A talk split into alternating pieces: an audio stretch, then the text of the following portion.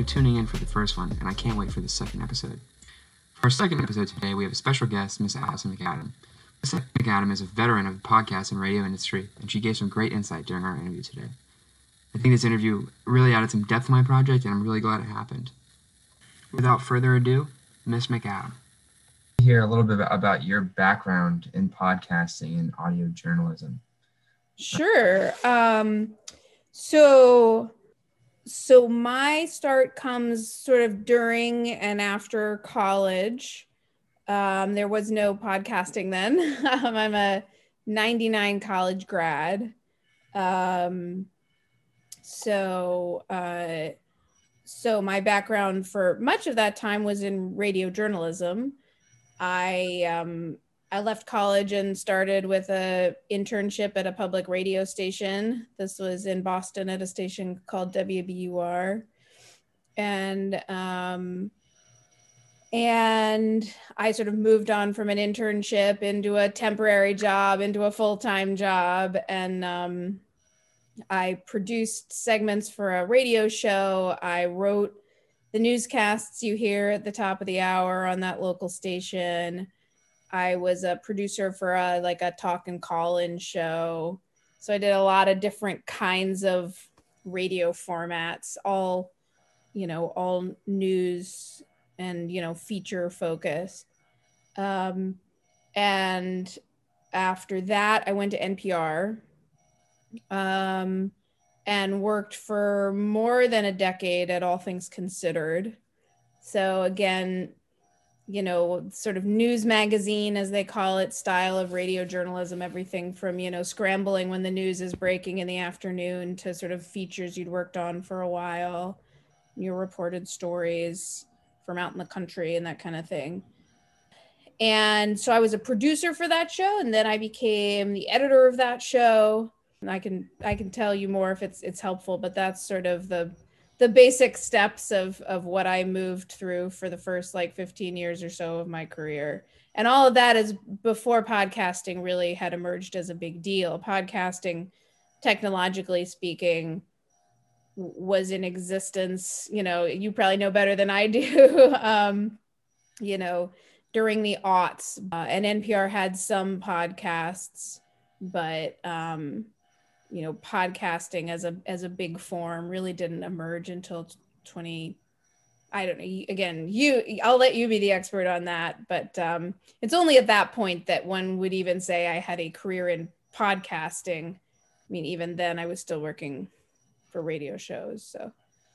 Yeah well it seems like you've been around and you definitely uh, are an expert in this area or at least have a lot of experience with audio journalism so i do appreciate you coming to talk to me today. Sure.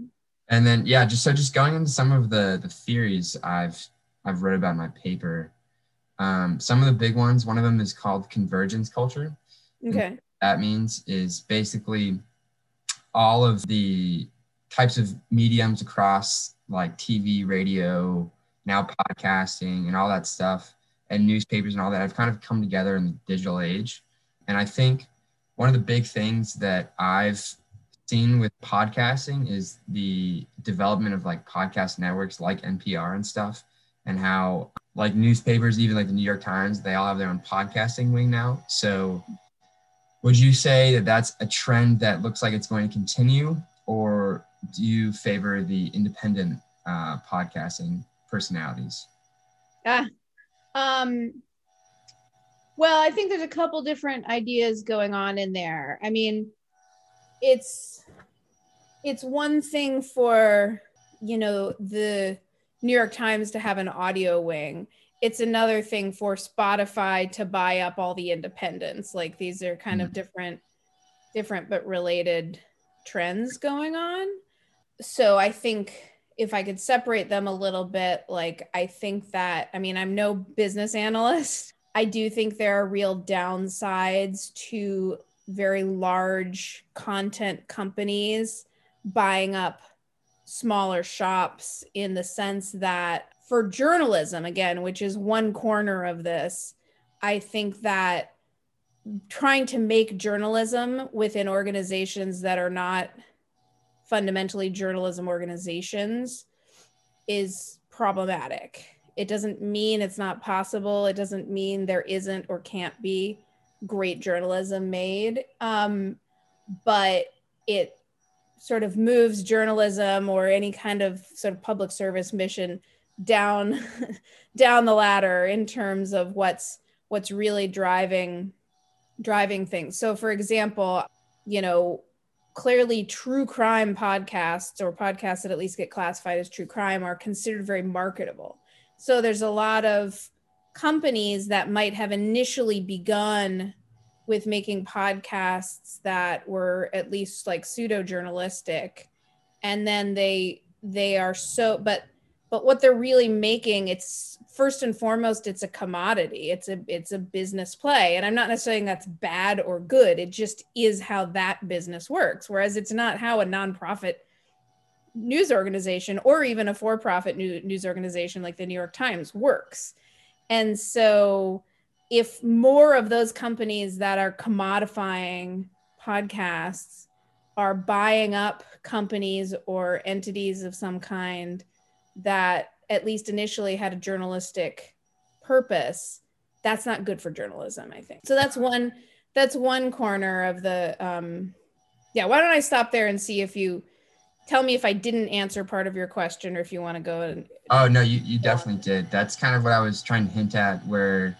it looks like now with podcasting at least at the beginning it was definitely a lot of independent people doing it but now it seems like podcasting is becoming more commodified and it's all major networks and all the popular podcasts are from the same same organizations over and over again. And it looks like it's kind of trending in that direction at least that's what i've i've noticed yeah well that's certainly the trend i would encourage you though to think differently about an organization like npr versus like spotify npr yeah. was podcasting before anyone else and for different reasons than like mm-hmm. Spotify would be podcasting. And so, like, the existence of NPR as a network was was the original form. It wasn't a consolidation of anything. Um, yeah, totally. And I think I would, that actually brings me to my next point. Um, I'm sure you're familiar with it, but I guess the first people say the first really big podcast, the first viral podcast was Serial. And so Serial, whatever, is the first big podcast. And I my question to you is that true crime podcast, the audio storytelling, um, is that something that you think uh, like what makes that so different than something you'd see on the radio or something on TV? What makes that a better product for journalism in, in that sense? So I don't think it is a better product for journalism. I think that I think some podcasts that get categorized as true crime are excellent investigative journalism. I would hold up a podcast like In the Dark as like almost unrivaled at that. And it gets classified as true crime. But if you talk to its creators, like they're not comfortable with that with that title. Um, so I think that that there's a very different question about whether people like and flock to true crime because it's exciting and immersive or escapist or or whatever versus whether true crime is actually achieving anything good for journalism. And i think that the more it gets the more it's this sort of hot commodity category the more stories i see coming out that um, i think provide sort of a skewed view of criminal justice. They focus on serial killers. They focus on these kinds of ideas that are not actually how the real world is, they're entertainment. And I think many of the people making it would agree it's entertainment. You know, there are some people who are making true crime who are truly, you know, mission driven in making real and good journalism and with a deep contextual understanding of the systems that they're trying to expose. But a lot of it is just entertainment. And like, I watch true crime fiction shows on TV. I'm like a big fan of, you know, like the British mysteries or whatever, you know, the five part, what, you know, I think that people who are flocking to that kind of thing, that there's a lot more connection between those things than there is between it saying anything about journalism. you know, Serial was a huge hit for reasons that, you know, millions of people have written about more intelligently than I have. Partly because they, you know, like what a lot of people say, and I'm sure you've come across this, is just you have more time. You know, when it when there was only the radio, radio programming has very limited time holes that you have to fit into. Even if you have a full hour, you might have these very specific breaks that you have to hit. And so a lot of people were really enamored of podcasting because they were suddenly free. A lot of people from radio just felt liberated to say, I think this story should be this long and I don't have to pause for anything. They don't have to read the weather in the middle of my story. I can just tell a story. And so I think in the little world that is, you know, radio people transitioning to podcasting, um, there was a great sense of liberation um, and a sense that you could tell more creative and newly formatted stories. It's not to say it was a brand new concept at all, but it was a, you know, it was a renaissance of something that has has been around before for people who really were understandably tired of the limitations that radio created for them, or they felt at least.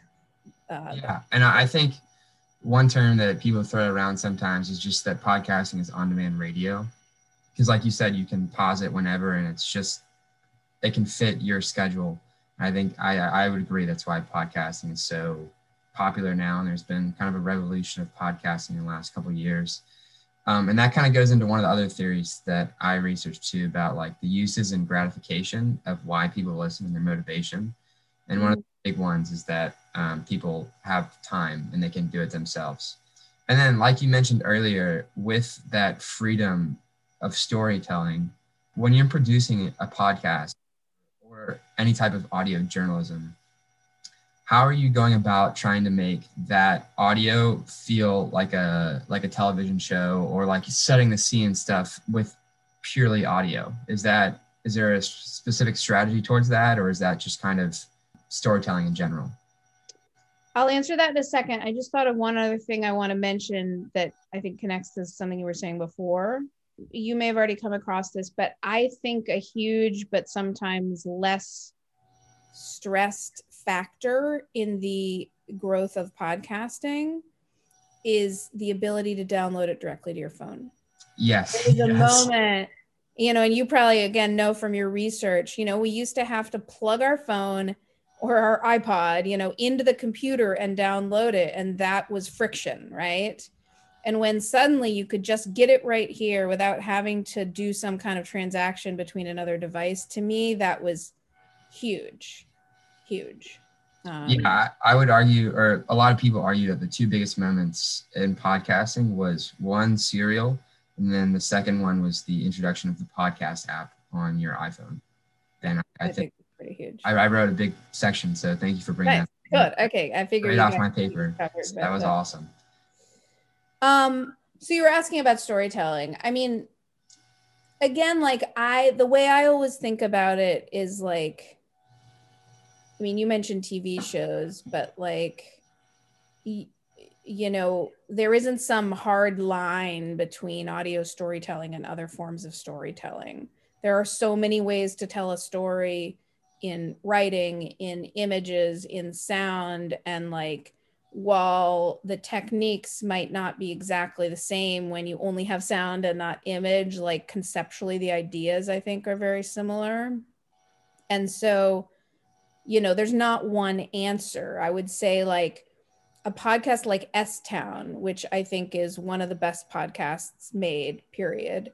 Um, really is is one of the only podcasts I've heard that truly felt like a novel, you know. And we could get into, although you know it's a little vague in my memory now, but sort of why was that novelistic when other podcasts aren't? And it has, you know, something to do with how it's structured and how it's told and how it's written um, and how it uses characters and that kind of thing. But um, but you know, there's other podcasts that are going for you know a, diff- a different kind of style. So I, I you know, I, I hesitate to to say you know to say that any one thing I could say would apply to all podcasts, but I think like one of the fundamentals of audio journalism is that inevitably what you listen what you what you create is is experienced in a linear fashion right so you start at zero and you go to like however long the podcast is whereas when you're reading your eye can scan back and forth on a page you can do your own quick rewind you know it's not to say that when we read books we're constantly flipping back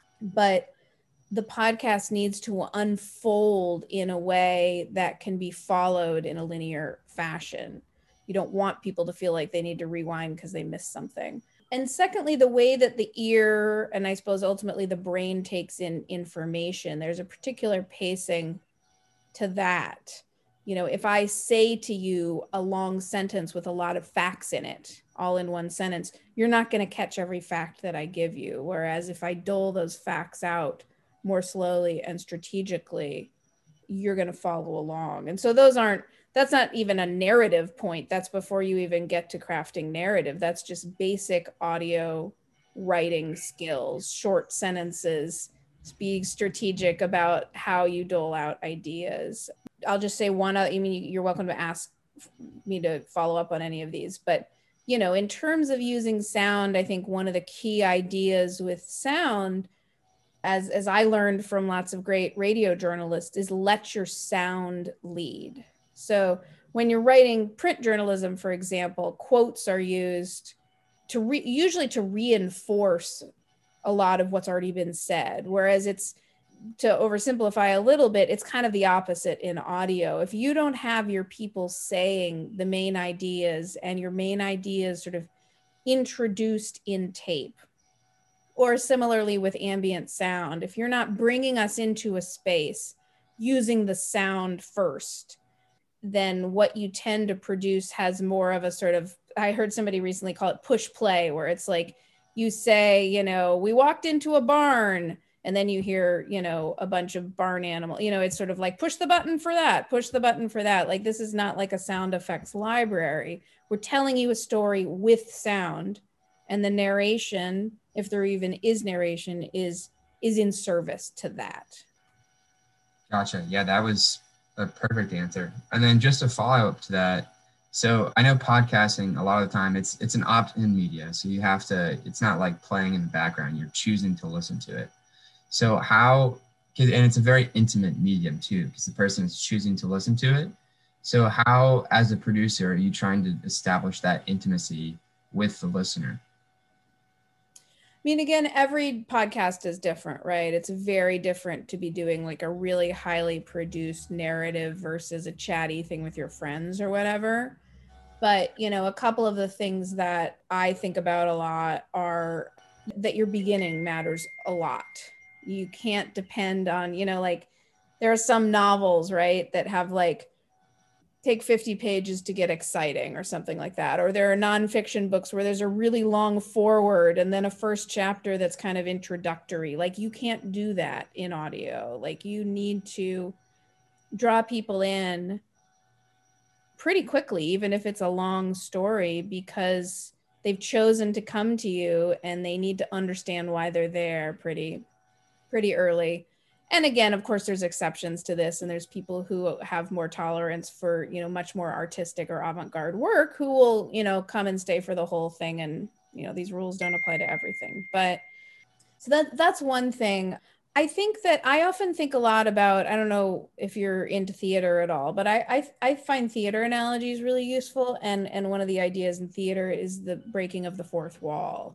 You know are you speaking to your audience as opposed to talking amongst yourselves or just presenting your material you know and it's everything from using literally using pronouns like first person pronouns or directly addressing an audience to kind of acknowledging what an audience might be thinking. You know there are podcasts you hear where someone says you know you might be thinking you know as you hear this or they do that in a more subtle way. But in podcasts i'm working on that's often something that comes up where we say like I think we need to say X, Y, or Z because our audience might think this. And so you're trying to think a lot about what the audience experience might be in the course of listening to this and how you can, you know, directly or indirectly address that, eh, which kind of makes them feel heard. I think I think a third. I'll just say one one more thought, which is like likability matters a lot in terms of a host for a podcast, and I think that goes for you know a chatty interview podcast or for for a more narrative podcast that you know and of course likability is a very subjective and and probably fraught kind of thing. But there is a performance element to it and you want your audience to like you um, because if you sound like i mean of course again people like different things some people think joe rogan is great and some people don't you know so we like different things but you know i think a lot about you know podcasts that have a real kind of flat narration versus a podcast where the narrator is engaging or it tracks your affection in some way as being a, a, very powerful and important thing. And of course, in traditional radio, you know, and I'm, I'm not saying this is sort of good or bad, but in traditional radio, there was a very like, I am the voice of God delivering the news to you. Like, I was never a big fan of that, but that was certainly where a lot of the what a lot of this was reacting to. Yeah, I think at least from what I've read so far, a lot of the the positives of podcasting is the ability to kind of take on a character of your own within that narration. Um, and I guess, like you said, it's not something you could do in the radio of, yesteryear. So I, I where I I always I, I was always a little bit of a, maybe a minority there, but I've always thought like radio too can be a very intimate medium. Like people love their favorite radio shows in a way that they don't love other things. So I've never been a huge fan of this kind of like binary definition of like podcasting is intimate somehow radio isn't and i'm not saying you're saying that but i just i hear that and i see that and it's like that's not the point either radio can be very intimate yes, but it wasn't necessarily seen as as the core idea I totally agree with that as well. And I think like one of some of the the big points um, that people, have, at least in the literature I've read, is they they point back to a lot of like World War II era radio. Mm-hmm. That was super intimate, and you could hear the ambient noise in the background of a war. London Blitz stuff. Stuff like that, where it's very intimate, and a lot of people point to podcasting as kind of more or less a replica of that, as they try to recreate that atmosphere and the and the the setting um, with just audio. And I think, uh, like you said, that is something that I, I, I think podcasting does well in that area. Yeah. Not that radio doesn't, but I think people generally trend towards using podcasts yeah. now. Well, and it, again, I think a really important point to make there is that what podcasting can't do, at least so far, I mean, various sort of forms of streaming media can, but podcasting for the most part is not reporting live for anyone the tech right the you know and so so i think you can also look at it from a different perspective which is like you might get a really intense powerful live report on tv or on radio from someone who's in the middle of a war scene or whatever. Nobody's doing that on podcasting. And so so podcasting has to create other kinds of intensity. Um you know i think someday i don't understand this technologically but i certainly presume that someday there will be this kind of convergence technologically. And so it's like well that's why i think probably on demand audio is a better broader term for it. But right now that's the one area that podcasting has not completely disrupted is live radio which can be intimate in a and and in, in, immersive in a in a in a way that podcasting just like can't challenge. That actually led right into my next question about what do you see the future of audio journalism and podcasting or on demand on demand radio whatever you want to call it what do you see as the future is it that convergence of trying to get alive that you were just mentioning or do you see other things too I mean, I would say up front that I'm not a future predict. Like I totally don't know. um, but just to look at, you know, even if if I were able to just look a little bit ahead based on what's already happening, like it is very clear that the broad category of the media industry in, into which you could put, you know, film companies and TV and, you know, various forms of digital media that like everybody thinks podcasting is a big play to make right now. And I think that at least so far, and again, your research will be better than mine on this, people are making money from it, right? So, one of the big questions about podcasting and on demand audio generally is can they sell ads on it? You know, and because it's so often supported that way.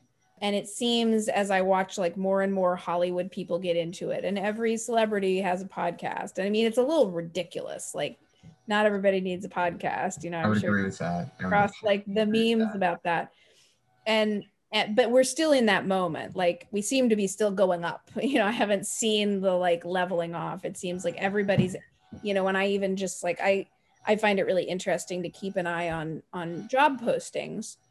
Not because i'm looking but just because it tells me what's going on in the in the industry. And you see more and more media companies adding or increasing the size of their audio teams you know and i happen to know that some of them totally fail at that you know they're like let's make podcasts and they they do it terribly and people quit and there's a lot of turnover.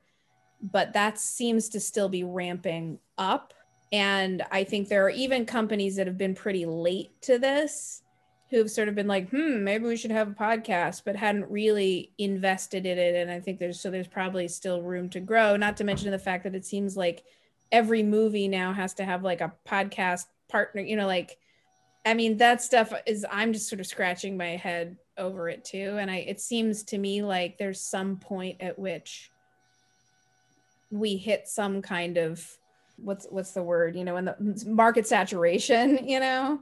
But again, I'm, I'm no business analyst, so I don't know how one is supposed to think about that but it, i can't imagine that it will go up and up forever and of course as i'm sure you've been studying you know ad ad um, sales is not the only way that podcasting can be supported. Various companies are trying various kinds of paywalls and subscriptions, and Spotify is like a huge new presence that is, I think, in ways that makes makes me pretty uncomfortable changing a lot of things. Of course, you know, I pay for Spotify, so even if I guess there's a free version, but you know what I mean.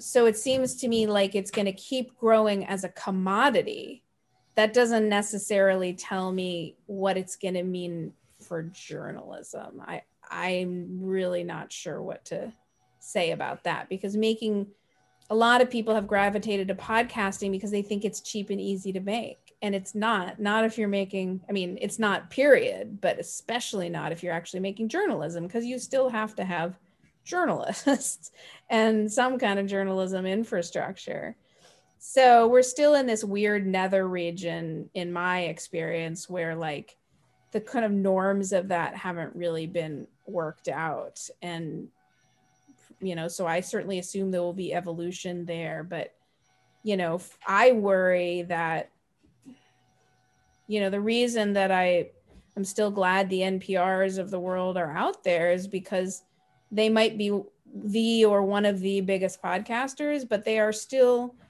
the large majority of their work is still journalism oriented and like there actually aren't like I suppose the New York Times would be another example of that, but there aren't a lot of, you know, if you look at these big podcasting companies, they're not a lot of journalism companies. And so I worry about that. Yeah, that's kind of exactly why I wrote this paper, why I was so interested in it, because, you know, I've, I've listened to podcasts for, for a while now. And I started listening when I was in high school. Now as a senior in college, especially over quarantine, mm. I was started to listen to random podcasts, and it seemed like every single person had a podcast just to have a podcast, and a lot of them really didn't have any substance to them, and they were just like famous people speaking and and thinking it was easy. And a lot I didn't really right listen to a couple of them, and I I didn't really gravitate towards them because I thought they were kind of just a quick grab for money. And I mean, I'm sure they were, and I'm sure they're making lots of money off them. But the whole podcast industry, I think, I think it's definitely growing. So, like you said, and I'm glad that you mentioned like the the journalism part because I do think now that's kind of being lost in the shuffle to a degree. Well, I really appreciate your time. I I don't have any other questions um, at the moment. If I do, I'll, I'm sure I'll, I'll email you. Um. But I really appreciate this. Thank you so much for helping me out with my my senior project. I just thought of the thing I I had forgotten and it, and you've probably already come across it. But I think I've been really intrigued by some of the writing and thinking that has compared what's going on in podcasting to to how blogging developed and changed. And so I presume you've already come across that. Um, I know the the main thing I remember. I, I know Josh Benton wrote about it in Nieman Lab really well, very smartly. So I, if you haven't already read that, I, I think there's a lot to be said about the idea that a certain kind of podcasting is likely to follow a similar pathway. Gotcha. I have not read that, so I will read that. I will Yeah. Read I can go. I'll I'll Google really quick when we get off and and send it to you if I can find it. It shouldn't be that hard, but yeah. Awesome. Well, like I said, thank you so much for helping me out. I really appreciate Yep. it. good luck with everything. Thank you. I will. Okay, take care, Pat. Have a great day. Thank you. Hi, everyone. Welcome back to the second episode of my capstone project, The Evolution of Podcasting. Thank you guys for joining me for my first episode, and I'm glad we have another good one planned for today. Our special guest for today's episode is Miss Alison MacAdam. Miss MacAdam is a veteran of both the radio and podcasting industry, and I'm so glad she could join us. She gave some really good insight throughout the interview, and I think it really added to the depth of my project. Without further ado, Miss MacAdam. Thank you guys so much for tuning in today. We've got one more episode left, and I'm really excited about it.